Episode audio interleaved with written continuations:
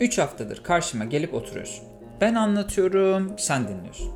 Belki ufak tefek sorular yöneltiyorsun ama asıl soruları bir türlü bana soramıyorsun. Asıl soruları içinde aşmaya çalışıyor olabilirsin. Bunlar sorulardan ziyade sorunlar bile olabilir. Ama anlatmak rahatlatacaktır seni. Konuşmayacak mısın hala? O zaman görücü usul ilk randevular gibi sorguya alayım mı seni? Sorgu mu? Sorgu tabii. Hiç böyle bir ortamda bulundun mu? Yok, çok istemedim. Çok iyi yapmışsın. Çok isteme. Hatta bence hiç isteme. Gerçi hakkını yemeyeyim son derece etkin ve verimli bir yoldur bu. Her iki tarafın amacı bellidir çünkü. Bir an önce yuva kurup üremek ister her iki tarafta. E haklılar ne diyeyim? Bazısı mutluluğu böyle şeylerde arar ve bazıları gerçekten bulurlar da. Bulanlar her daim arayanlardır sözünden hareketle bulmalarına da şaşırmamak lazım. E sorgu bunun neresinde? Ha ne diyordum? Sorgu diyordum. Şimdi her iki tarafın amacı bellidir de çoğu zaman tanımazlar birbirlerini bu ortam içerisinde. O yüzden biz erkeklere düşen sürekli bir muhabbet açma çabasıdır. Karşı taraf bazen sorulara sorularıyla yanıt vermez. Belki de gönlü yoktur kim bilir. O yüzden sürekli bir soru cevap etkinliğine dönüşür bu ilk randevu. Soru cevap etkinliği dediğimde bildiğin sorgu işte. Gülme bak hiç gülme. O halde ben de sorguma devam edeyim. Mesela geçen hafta git yatağa ve gerçekten ne istediğini düşün demiştim sana. Yaptın mı bunu? Mutlu olmak istiyorum bu hayatta. Mutluluk bir amaç mı senin için? Yani varılması gereken bir yer mi? Ne bileyim bir ay boyunca ayağı karaya basmamış gemicinin limana varması mı? Evet. Hayır değil. Mutluluk bir an sadece. Bak sadece bir an. Mutluluk gemici örneğinde ne biliyor musun? Limanı ilk gördüğü an. Limanı görür görmez hedefe varmış olmanın hazzı sarar vücudunu. Rahat bir nefes alır. Gemi yükünü boşaltacaktır. Yeni yükler alınacaktır. Yeni rotalar belirlenecektir. O yüzden mutluluğu hedeflemek çoğu zaman biz insanları da yanlış yollara sürükler. Çünkü hedefimiz o hazzı yaşamak değildir. Hedefimiz limana varmaksa planımız da buna yönelik olmalı. Limanı görünce yaşadığımız hazzı elde etmek değil, mutluluk anına odaklanıp asıl hedefi kaçırmamalı insan. Çünkü o hazzın süresi hedeflerini başardıkça artacak bir zaman dilimi. Ben bir limana varmak istiyorum. O limanda kazancımı arttıracak yeni yükler almak istiyorum. Yepyeni bir rota belirlemek istiyorum ve bu rotanın sonunda kendime yeni hedefler koymak istiyorum. Bunları başardıkça mutluluğun da artacak. Kendine güvenin gelecek. İşte tam olarak bu yüzden de kendi gemin için planlar yapmayı öğrenmek lazım. Başkasının gemisi için planlar yapılır mı? Oo, hem de ne planlar yapıyor insanlar bir bilsen. Gerçekten şöyle bir uzaktan bakabilsen hayata. Bak burada oturduğumuz mekandaki maşallah bayağı kalabalık da şu an. Birçok insan kendi gemileri için değil, başkasının gemileri için planlar yapıyor. Nasıl yani? Nasıl yani? Şöyle yani. Başkalarını mutlu edecek çabalar içerisine giriyorlar ve bunu son derece normalleştirmişler. Hatta hatta içselleştirmişler. Onlara bunu söylediğin zaman da sana ucube bu ya, manyak mıdır nedir diye bakacaklar. Hala taşlar yerine oturmadı mı? Çevrende mutlaka ben evleneceğim de evleneceğim diyen tipler var mı? Hepimizin çevresinde var. Birincisi evet doğal olarak insanlar yalnız kalmaktan çok korkuyorlar. Yalnızlık biz insanlara göre şeyler değil. Git tüm masaları dolaş ve sor. Şu an nerede ne olmak istersin diye. Birçoğu ay dağ başında bir ev olsun şöyle. E işte bir kuzine olsun. E bir kitaplık olsun. E bazısı da bir de sevdiğim olsun başka bir şey istemem der. Bazısı kimseye istemem kafa dinlemek isterim der.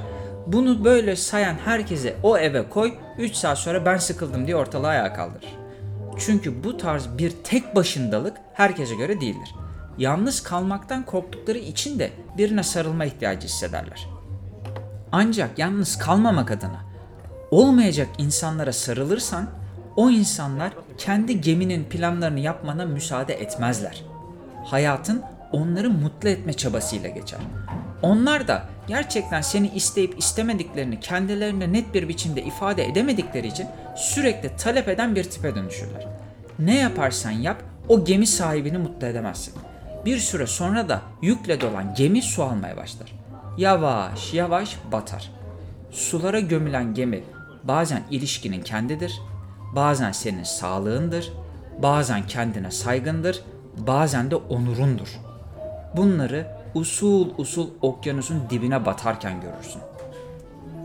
İkinci olarak bazısı da anneme babama bir torun vermeyeyim mi? bir çocuk kokusu duymayayım mı diye sorar. Kabul ediyorum. Bazı insanlar gerçekten anne veya baba olmak için yaratılmışlardır.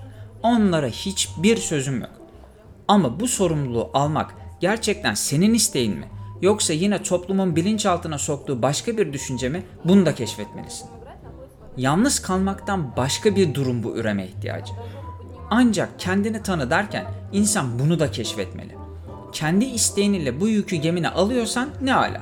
Ki zaten o artık insana yük olarak bile gelmez. Ama ya bunu sana birileri aşıladıysa da ve sende bunun kökü yoksa? İşte yine başkalarının gemileri için planlar yaparken bulursun kendini. Sadece ilişkiler için böyle düşünme bunu. İş hayatı da böyledir, meslek seçimlerin de böyledir, okul seçimin dahi böyledir. Bizim toplum herkesin gemisine müdahildir. Bireyselleşemediğimiz için gerçekten ne istediğimizi keşfettiğimiz zaman da çoğu insan için çok geçtir. İnsan doğası gereği gerçekten çok muhafazakar. Düzeninin değişmesinden çok korkuyor. Bu öyle bir korku ki başkalarının gemilerinde çabalayıp duruyor. İşte tam bu noktada avazım çıktığı kadar Tolstoy'un bisikleti diye bağırmak istiyorum. Bu hikayeyi biliyor musun? Tolstoy bisiklete binmeyi 67 yaşında öğrenmiş. Demek istediğim şu. Hiçbir şey için asla ama asla bak asla geç değildir. Gerekirse tüm düzenini bozup gemiyi en yakın limana yanaştırıp kendi gemine binmekten hiçbir zaman korkma.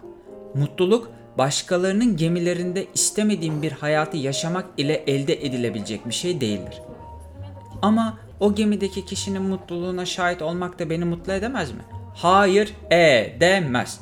Sen mutlu olduğunu sanırsın ama sadece bir zavallı gibi görünürsün karşıdan. Burada hemen şunu sor. Ben kendi istediğimi yaparken mutlu olunca o da böyle mutlu olur muydu? Sorunun yanıtı evetse. Kendi gemin için rotalar belirleme vakti gelmiş ve hatta çoktan geçiyordur bile. Bir ilişki içerisinde her iki taraf da tarafların arzu ettiği şeyleri gerçekleştirirken yaşadıkları mutluluktan mutlu olabiliyorlarsa o ilişki mükemmel bir ilişkidir. Biz birlikte olduğumuz için artık sen benim gemimin planlarını yapacaksın demek bu hayattaki en büyük bencilliktir. İyi ama iki ayrı gemi olunca nasıl bir ilişki olacak? Şöyle olacak benim güzel canım kardeşim. Bu ilişki bildiğin bir lojistik şirketi gibi olacak. Her iki tarafın da gemileri var ama gemiler bir şirkete çalışıyor.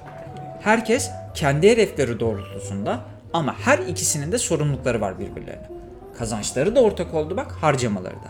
Her ikisinin de kendi harcamaları içinde bir planları oldu ayrıca. Gördüğün gibi kimse kimsenin kölesi olmadı.